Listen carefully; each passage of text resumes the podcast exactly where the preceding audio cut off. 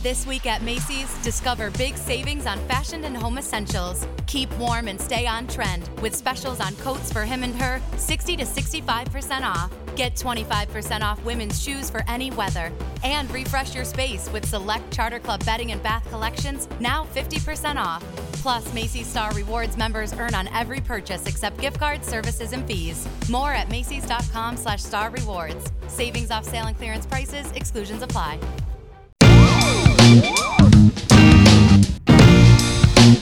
Buon lunedì a tutti, bentornati a un'altra puntata del Triangolo Nerd Angolo. Io sono Luca, con me ci sono Alessandro. Ciao a tutti, ben ritrovati. E Lorenzo. Bentornati ragazzi. Bentornati a tutti. Chi siamo noi? Tre ragazzi di circa 30 anni che hanno questa maledetta passione per tutto quello che riguarda la sfera nerd e sono cresciuti a pane e videogiochi. Io forse ho esagerato col pane, ma vogliono condividere con tutti coloro che hanno voglia di ascoltarci quelle che sono le nostre opinioni su tutto quello che riguarda il mondo dei videogame, il mondo dei film, il mondo delle serie TV, il mondo degli anime, dei manga, dei giochi da tavolo, con diciamo un approccio estremamente da utente. Noi non siamo, lungi da noi essere recensori, lungi da noi essere opinionisti, vogliamo solo dare un po', condividere quelle che sono le nostre vibrazioni percepite. E proprio di giochi da tavolo parleremo oggi. Finalmente ritorna dopo un bel periodo di assenza la puntata dedicata ai giochi da tavolo. Io sono estremamente felice di questa cosa qua, perché è un mondo che abbiamo, almeno personalmente, ho riscoperto solo recentemente, da un paio d'anni, in maniera abbastanza attiva, e ne sono estremamente felice. E oggi cercheremo di mettere un po' a fuoco tre titoli diversi che diciamo passeremo allo scanner per cercare di avere un po' una percezione su che cosa rappresentano questi tre titoli, come si giocano, che caratteristiche hanno. Sì, oggi finalmente parliamo di giochi da tavolo, ragazzi. Veramente non vedevo l'ora, perché anche io sono entrato recentemente in questo mondo e mi ci sono infognato malamente, tanto che vi faccio un annuncio dal profondo del cuore: ho cominciato a giocare a Warhammer, e con questo metto un piccolo sassolino, lo butto lì e prima o poi verrà raccolto. Ma prima di continuare, innanzitutto vi ringraziamo per il piccolissimo traguardo che abbiamo raggiunto della top 200. Bello quando imbrocchi l'algoritmo e prendi il via con gli ascolti, ottimo. Vabbè, al di là di questo, vorremmo iniziare a chiedervi seriamente di darci dei feedback, quindi se avete piacere di dirci se la puntata vi è piaciuta, se vi piacciono gli argomenti, noi saremo lì ad ascoltarvi e a rispondervi. Sì, assolutamente, se volete appunto condividere le vostre opinioni, quelle pagine Facebook, pagina Instagram sono sempre attive, sicuramente vi risponderemo, quindi ogni vostro commento è sicuramente apprezzato. Ci sarà un operatore che vi risponderà dall'Albania, se volete parlare con un operatore che lavora nell'Unione Europea. Va bene. Torniamo a bomba al nostro... uno per parlare con... Esatto, dovete premere uno per parlare. Ok, torniamo a bomba al nostro argomento. Quindi abbiamo detto tre titoli, tre giochi da tavolo che abbiamo giocato recentemente. Io, come avevo detto all'inizio nella prima puntata che abbiamo portato quest'anno, è stato un Natale abbastanza prolifico per quanto riguarda proficuo, non so, scegliete voi il termine, per quanto riguarda il mondo dei board game. Dai, cominciamo, diciamo i titoli che avete deciso di portare per oggi. Allora, io voglio portare Le Case della Follia. E io porterò Nemesis. Ah, ok, l'ultima fatica di Awakened Realm. Mentre invece io parlerò poi del gioco di Guerre Stellari, L'orlo esterno, che anche questo è uscito molto recentemente. Beh dai, allora partiamo a bomba. Innanzitutto devo scusarmi per un piccolo errore, nel senso che ho cominciato a giocare a Warhammer tramite i board game, però Warhammer non è un board game, non vorrei che qualcuno venisse poi a tagliarmi le palle a casa perché sbaglio le terminologie. È un war game, quindi giusto questa parentesi, andiamo avanti. Allora, Le Case della Follia, un gioco che mi ha veramente appassionato recentemente. È un gioco basato sui romanzi di H.P. Lovecraft, dove fondamentalmente ci troveremo con degli investigatori, 8 per la precisione, a indagare su una missione particolare, che potrebbe essere una setta satanica, una sospetta setta satanica, piuttosto che un omicidio o qualsiasi altra cosa, all'interno di ambienti chiusi, nome del gioco appunto Le case della follia, per trovare appunto il nostro assassino o scoprire lo scopo della nostra missione. Ci ritroveremo quindi di fronte a mostri giganteschi e orribili provenienti direttamente dal mondo di Lovecraft, con delle bellissime miniature, secondo me. Comunque non a livello, diciamo, delle ultime, magari degli ultimi giochi da tavolo che sono, ecco, non a livello di Kamone, Zombie side, non parliamo di quel livello lì, però veramente ottime miniature che rendono il mondo di Lovecraft e rendono bella la narrazione. La narrazione è stupenda perché è, come dire, scritta come se fosse un libro di Lovecraft, quindi abbiamo quel livello di dettaglio, quel livello di immersività. Il tutto viene gestito da un'app digitale che potete scaricare dappertutto fondamentalmente. Io ce l'ho sul computer perché è un computer convertibile, quindi sempre sia lodata, perché senza sarebbe un massacro.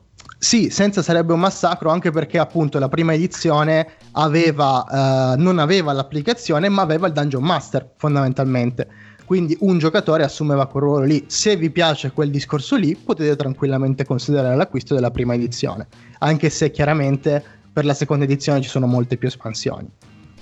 Gli unici difetti che mi vengono in mente del gioco sono la scalabilità, nel senso che il gioco è abbastanza difficile e scala male, perché se ci giocate in due giocatori, ragazzi, è follia, cioè non vincerete mai. Noi abbiamo dovuto riprovare la prima missione 6 volte. Quando abbiamo giocato in 4 giocatori ci abbiamo messo un attimo a finirle, un attimo. Quindi la giocabilità, diciamo, va sui 4 giocatori, non di meno, forse 3 ancora. Potete giocare anche da soli, chiaramente, però dovrete usare almeno 2 investigatori.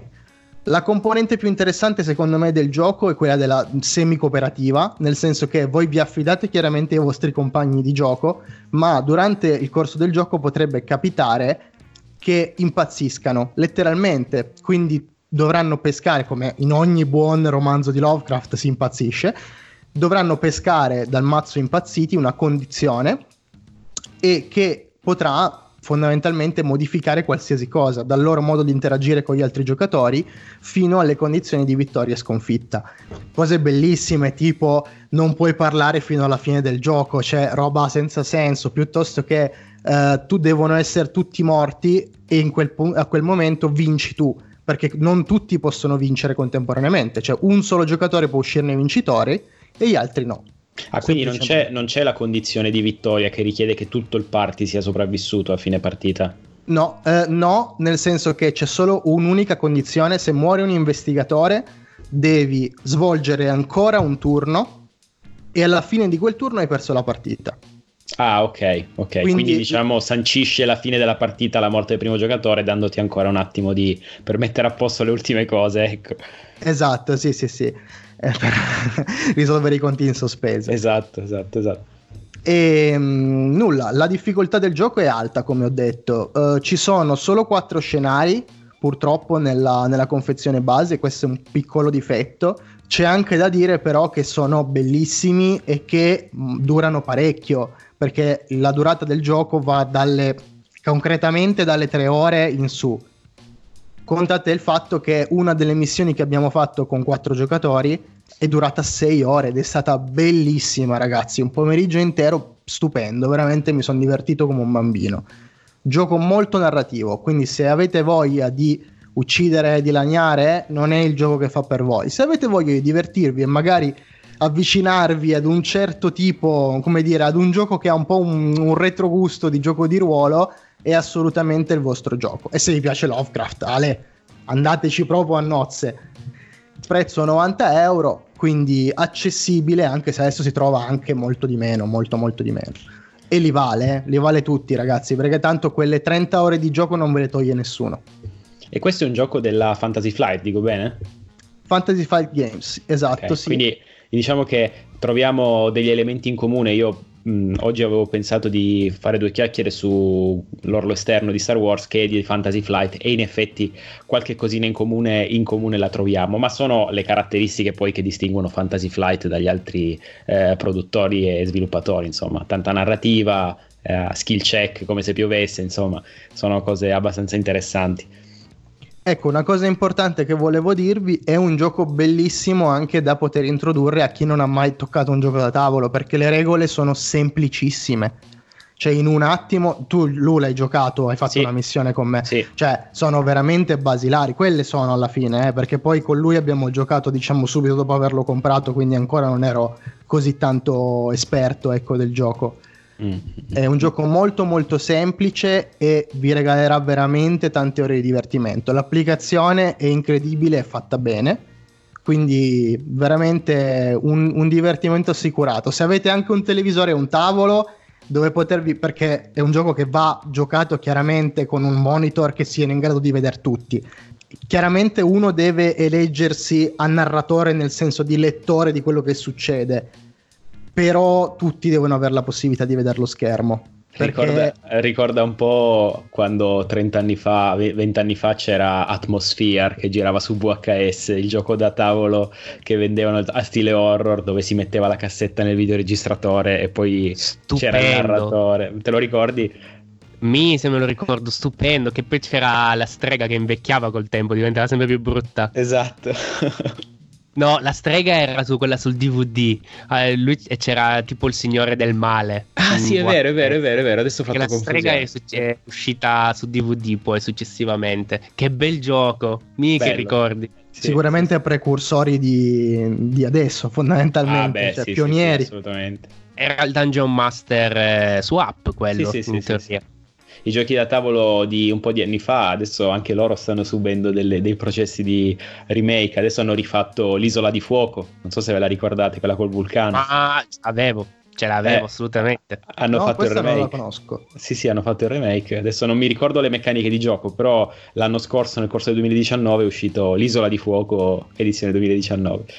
Che c'erano le palline che facevano da lava e scendevano giù per il percorso. Esatto. Prima di chiederti il giudizio finale, solo un'ultima domanda che non so se l'hai detto e mi è sfuggito. Ci sono delle espansioni quindi di questo gioco? Ah, voglia! Cioè, proprio potete giocare in eterno, perché ha fatto un sacco di successo la seconda edizione. Tra l'altro mi pare che sia uscita nel 2015-2016, quindi c'è stato veramente tempo. Ci sono 4 espansioni grosse e 2 espansioni piccole, da rispettivamente circa €30 e €55, più o meno. Ah, ok, quindi c'è già abbastanza materiale. Quindi tu alla fine, diciamo, cosa ne pensi? Nel senso, lo consiglieresti? Non lo consiglieresti? Assolutamente consigliato, sì. Se vi piace la narrativa, vi piace poter vivere un'esperienza, ecco, più che giocare effettivamente, come potrebbe essere un gioco competitivo qualsiasi tra giocatori, questo è il gioco che fa per voi, assolutamente. E poi avete tanta possibilità di espansione, quindi se vi piace il gioco base, già col gioco base avrete quelle 20-30 ore di divertimento che non vi toglierà nessuno. Se poi volete espandere la vostra esperienza, ci sono miniature, cioè le confezioni vi danno miniature nuove, condizioni impazzito, nuove carte, nuovi oggetti. E oltretutto, che cos'è il valore aggiunto del gioco?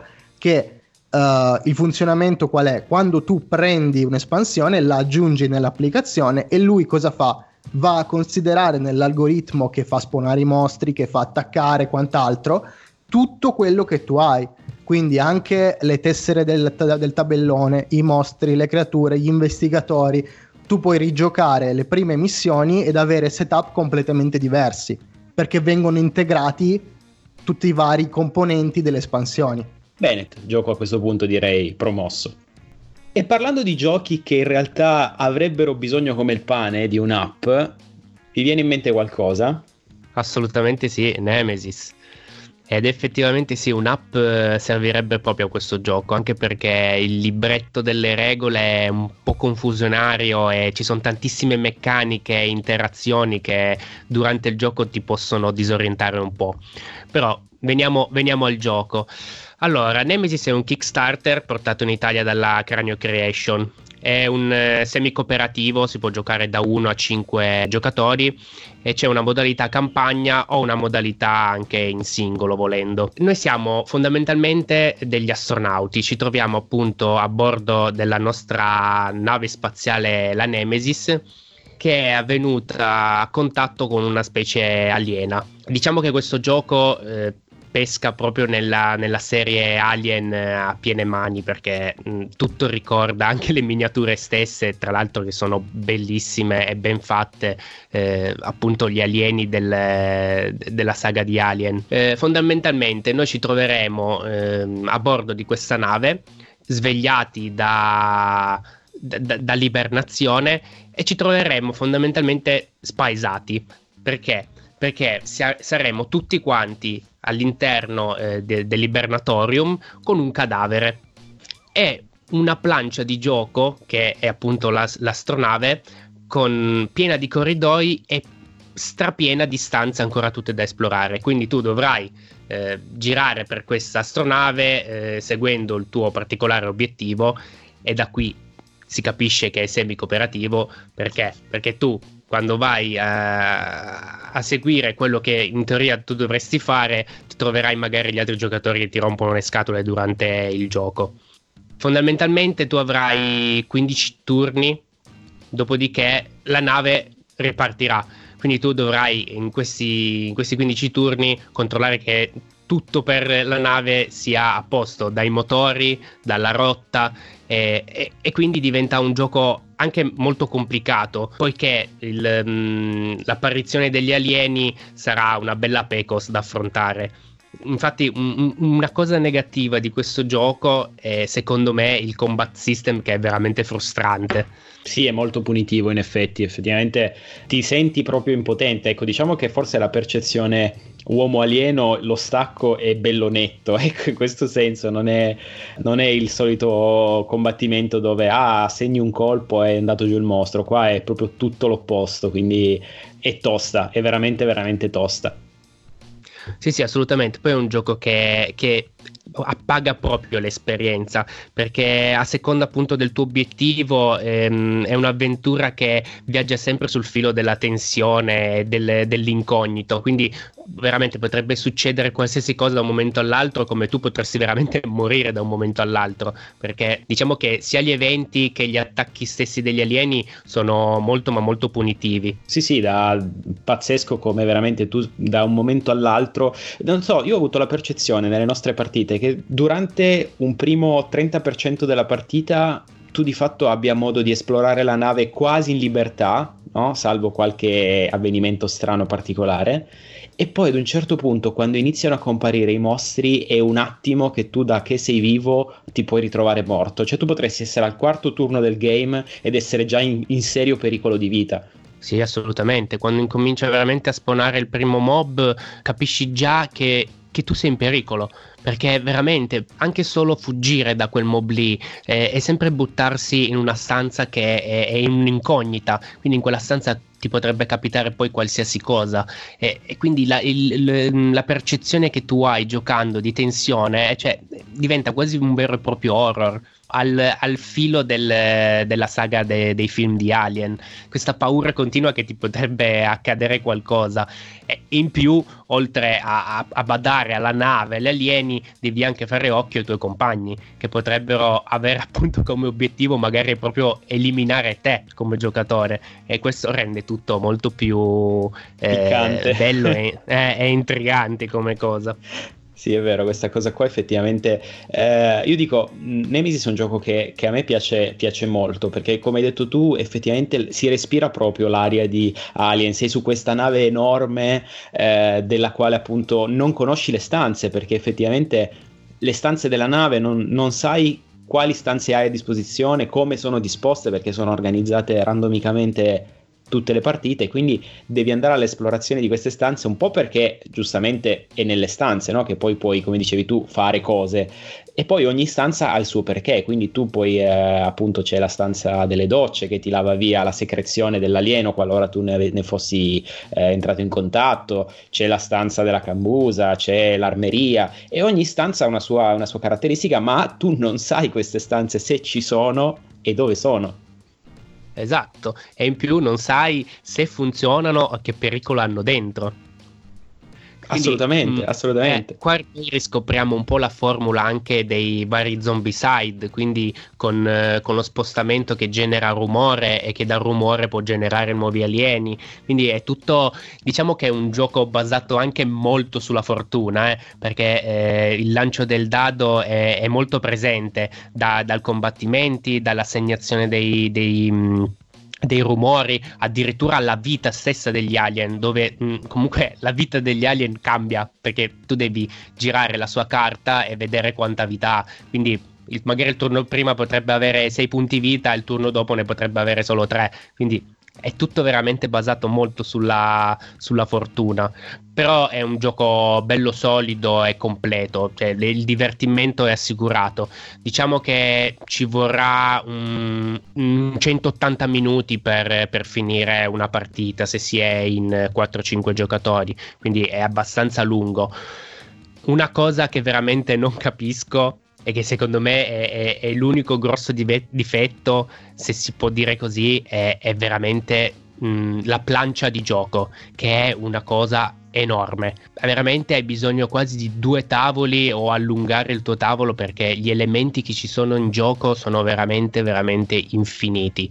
La plancia dell'astronave è una roba gigantesca, ci sono molti spazi inutilizzati. Diciamo che anche come colori poteva essere tutto fatto un po' meglio da quel punto di vista, però per quanto riguarda effettivamente i materiali è superbo, anche perché si fa pagare, perché costa 140 euro, quindi sì, è bello, bello caro. Abbiamo fatto la battuta sulla necessità dell'app, ma è quello in cui discutevamo un po' insieme io e te, cioè il fatto che forse le regole di questo gioco sono tante, perché vuole essere un gioco che ti dia possibilità di fare tante cose, e però ovviamente questa cosa si porta dietro tutta una serie di momenti che triggerano situazioni diverse. Se succede questo allora devi fare questo, se succede l'altro devi fare l'altro, quindi secondo me per masterarlo bene devi giocarne di partite per poter dire ok, mi ricordo bene tutte le regole senza dubbi.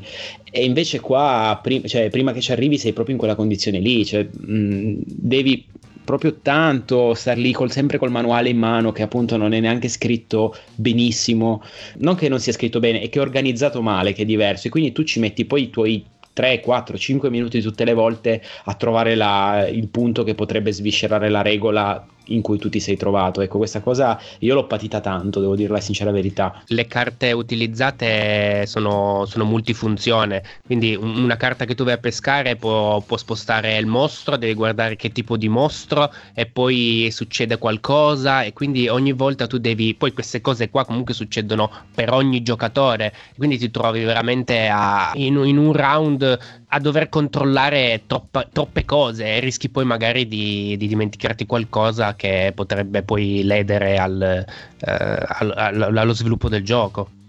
Ecco, infatti io mi ero interessato ovviamente a Nemesis, perché quando si parla di Alien io faccio effetto suricato, no? Tiro sulle orecchie, che cosa c'è dietro? E allora giustamente mi aveva subito intrigato, però ero rimasto un po' così indifferente rispetto a questo regolamento complesso, rispetto al fatto che il gioco dicevano fosse un filo macchinoso, quindi effettivamente è così, cioè abbastanza tostino da masterare come gioco.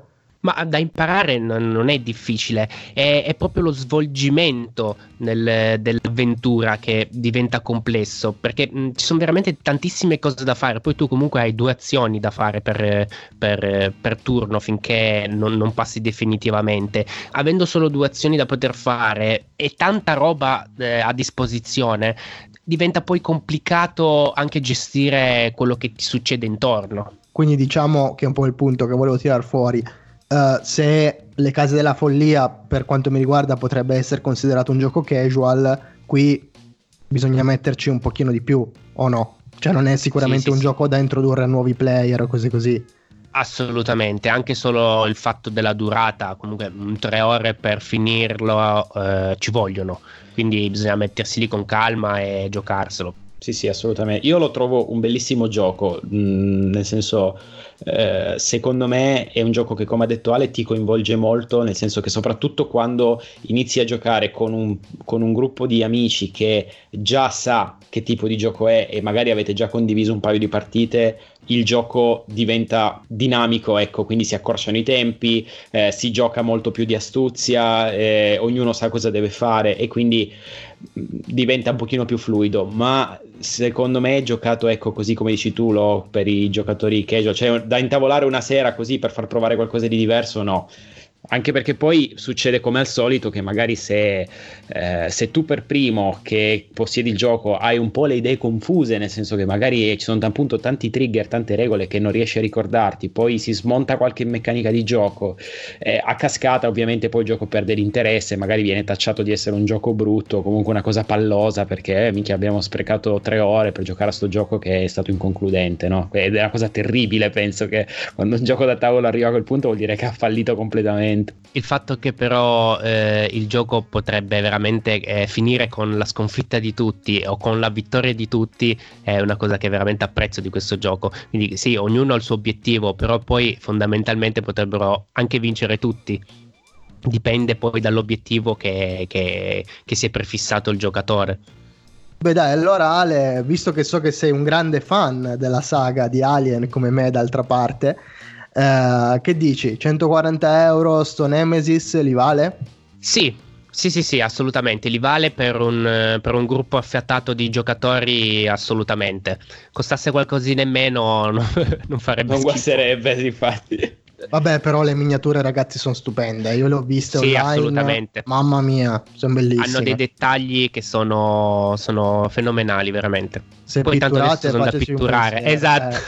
Poi adesso dovete pitturarle, quindi visto che vi siete cimentati in questa nuova avventura. Invece di parlare di pittura, rimaniamo in tema spaziale, perché il gioco che vi porto io oggi è Star Wars L'orlo esterno, che è un gioco che è uscito nel corso del 2019 sempre da parte di Fantasy Flight Game. Quindi quando tu parlavi delle case della follia con tutte le sue caratteristiche, in realtà molte cose le ritroviamo poi in Star Wars L'orlo esterno.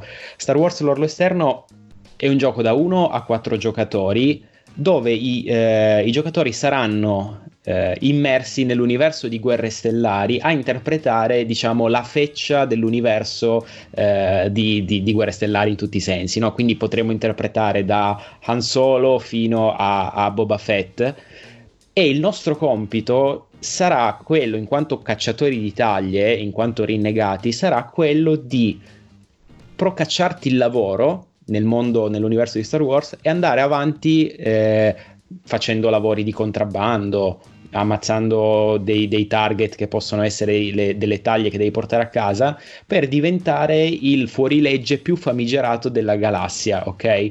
Cosa succede? Succede che si intavola il gioco in questa plancia fatta ad anello, diciamo, a semianello, che rappresenta proprio tutto quello che è l'orlo esterno, e per i più, diciamo, addetti ai lavori in termini di passione nel mondo di Star Wars ritroviamo tutti dei punti fermi che possono essere pianeti famosi come Naboo, come Tatooine, c'è Kessel, quindi tutta la famosa rotta di Kessel che fece Han Solo con il Millennium Falcon.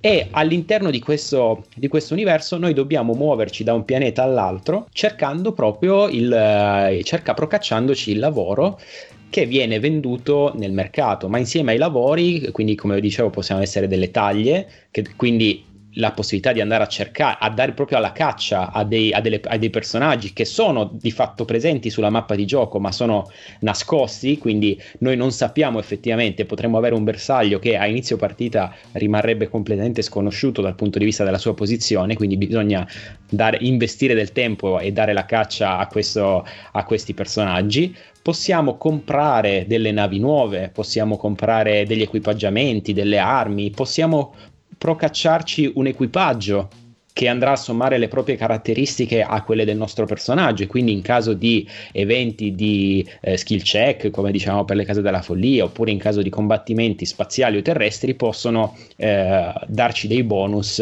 nell'affrontare questo tipo di prove. La caratteristica forte di questo gioco è che di fatto i giocatori sono fortemente incoraggiati a scambiare e mercanteggiare, cioè in questo gioco i giocatori possono interagire al punto da scambiarsi favori, promesse, denaro, equipaggiamenti, persino le navi, tutto quanto è scambiabile, tutto quanto è vendibile. Io posso voler comprare una nave al mercato e non ci arrivo con i crediti che ho a disposizione, allora posso mettere in vendita le mie pistole, la mia vecchia nave, persino il membro dell'equipaggio, ok? Per poter raggiungere il quorum per comprarmi una nave nuova. E questo accade nei confronti del tabellone. Quando invece magari due giocatori si incontrano, magari il primo giocatore deve andare a consegnare un carico illegale in un punto della galassia più lontano, con una nave però più lenta, mentre invece il secondo giocatore, che ha una nave magari un pochino più performante, ci si può mettere d'accordo, tipo guarda, io devo consegnare questo carico che verrà pagato 10.000 crediti, se lo consegni tu facciamo 50-50, lo porti tu e io invece mi dedico ad altri lavori. Il secondo giocatore potrebbe tranquillamente rispondere sì, ma ti pago quando mi pagano, oppure ti potrebbe rispondere sì, ma ti pago 2.000 crediti invece che 5.000, e non c'è nessuna promessa vincolante. Il primo giocatore può accettare, e se poi l'altro non me lo pagherà mai più, pazienza. Ovviamente la cosa particolare è che non ci si può attaccare tra giocatori, cioè nel senso non è che se due navi si incontrano sul tabellone possono ingaggiare un combattimento, a meno che non ci siano delle condizioni estremamente particolari, ma il gioco ti mette a disposizione anche questa piccola variabile. Ma mediamente un po' Elite Dangerous. Bravissimo, lo spirito è quello, ecco, tu sei in questa galassia con la tua nave e devi cercare di farti largo. La cosa, i parametri che vanno un po' a incidere sul flusso normale di gioco sono le reputazioni che tu hai nei confronti delle quattro grandi fazioni che ci sono all'interno del gioco, che sono l'impero, il sindacato, gli At e la ribellione. E questa reputazione che tu hai nei loro confronti ti può andare ad agevolare o a contrastare durante le tue attraversate nello spazio. Quindi questa cosa qua è sicuramente già un qualcosa che aggiunge quasi un disturbo, ma io per quello dico, questo gioco a me piace un sacco, perché è un gioco che in realtà fa solo da contorno a quello che poi sarà il gioco vero che porteranno avanti i giocatori. Ci sarà un'interazione talmente forte, talmente di contratti, quasi alla Monopoli, ok? Della serie, non so se vi ricordate le serate passate a Monopoli a fare delle contrattazioni assurde, tipo mi vendi la casa, no, però quando passo mi fai lo sconto, poi mi dai la proprietà. Siamo alla stregua di Monopoli come rubare i soldi. Esatto, rubare i soldi. No, quello di Monopoli come contrattazione, ma ambientato nell'universo di Guerre Stellari. Dicevamo da 1 a 4, in realtà la modalità giocatore singolo secondo me perde tanto, perché è un'automazione che poi, come vi dicevo, lo scopo finale del gioco è diventare prima di tutti, arrivare a 10 punti e diventare il cacciatore di taglie, quindi il fuorilegge numero 1 nella galassia. Quando si gioca contro il tabellone diventa quasi una corsa contro il tempo, perché il tabellone poi di fatto l'unico modo che ha effettivamente per guadagnare punti è comprarsi i punti, quindi una volta ogni 3-4 turni lui in maniera matematica si comprerà un punto, e quindi a quel punto diventa veramente una corsa contro il tempo.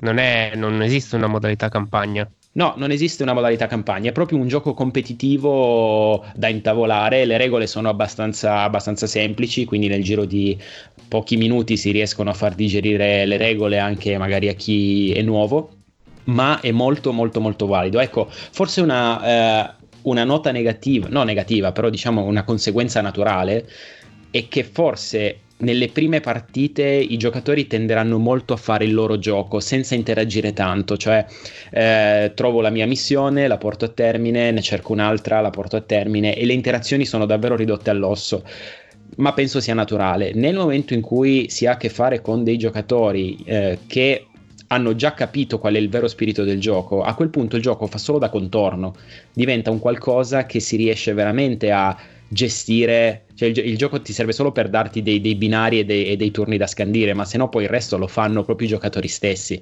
quindi è un gioco molto molto molto valido. Il prezzo è intorno alla 60 euro, è un gioco che sta andando molto molto molto bene.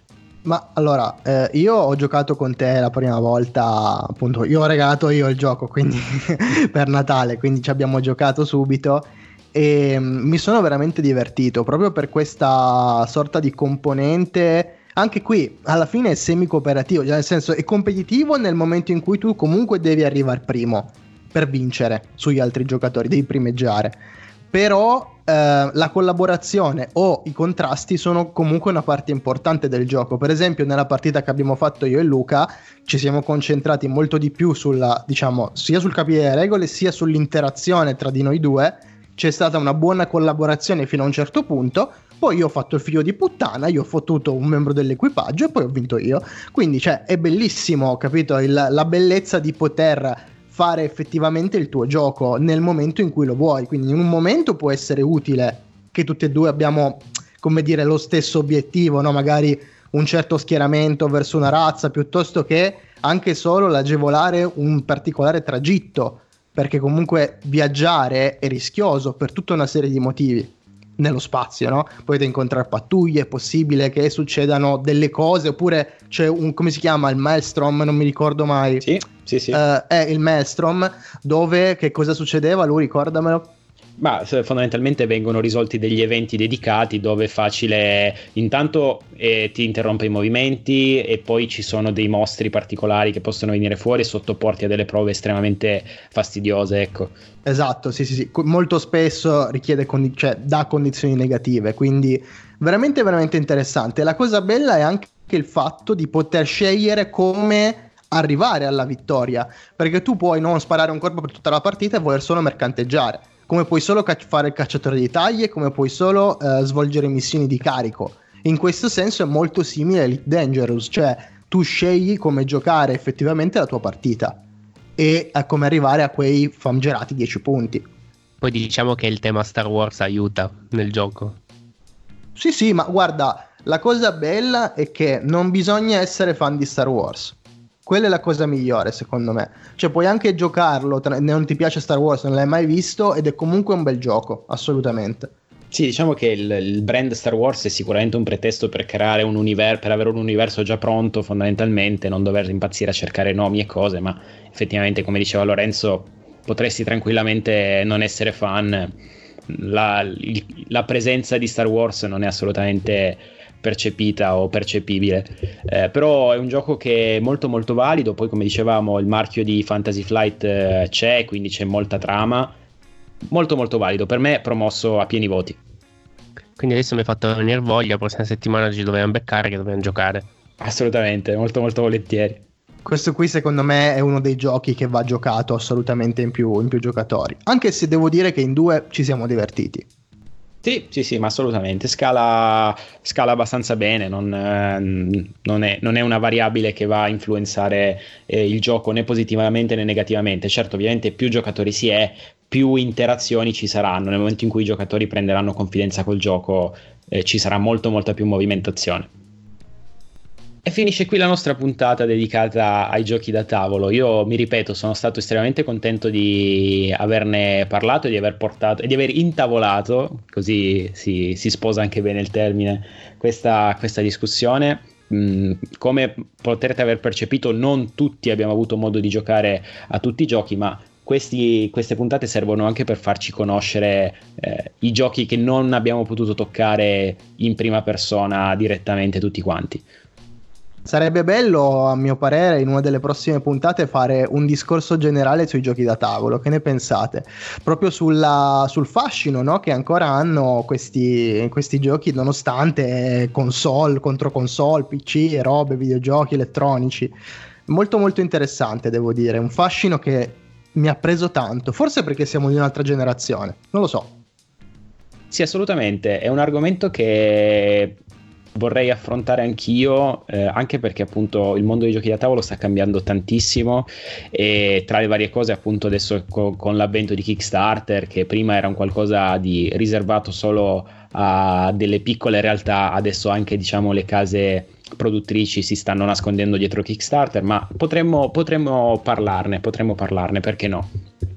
Anche perché come sempre il gioco fa aggregazione, quindi benvenga il vedersi, unirsi, anche facendo nuove conoscenze magari, quindi sedersi tutti intorno a un tavolo serve sempre a fare anche nuove amicizie. Ed è anche stimolante a livello intellettivo. Bene, non ci resta a questo punto che chiudere. Noi come sempre vi ringraziamo per averci ascoltato, e come sempre noi speriamo di avervi tenuto compagnia, di avervi strappato un sorriso, o perlomeno di avervi fatto incazzare. Ragazzi, grazie a tutti, buona settimana, ci sentiamo alla prossima. Ciao ragazzi, è stato un piacere parlarvi, e se avete voglia di andare a vedere sulla nostra pagina Instagram o sulla pagina Facebook, insomma sui nostri social, ci sono le mie prove di miniature colorate delle case della follia che sto facendo uno sbattimento incredibile. Comunque, alla settimana prossima, ciao ragazzi. Ciao a tutti. What you doing? Designing my new 2021 Nissan Kicks online in the Kicks Color Studio. I give each a special name. This one's electric blue, orange, red, white. I call it the gumball machine. You think it's me? I feel like you're more of a red velvet guy. Limitless possibilities. With over 100 million available color combinations and Bose Personal Plus system in the boldly new 2021 Nissan Kicks. Bose is a registered trademark of the Bose Corporation. Color combinations include interior and exterior colors. Customization is an available feature subject to availability at participating Nissan dealers. See dealer for details. With Metro by T-Mobile, your hard-earned money goes further. This tax season, there's zero fees to switch. Enjoy Metro's lowest price. Just $25 a line for 4 lines. Plus, get 4 free Samsung Galaxy phones when you switch. Now that's the best deal in wireless. Metro by T-Mobile, empowering you to rule your day. All lines lose promo rate if any deactivates. No fees on select phones. Limit 1 per line with eligible port. Excludes sales tax. Limited time offer. Additional terms apply. See metrobytmobile.com.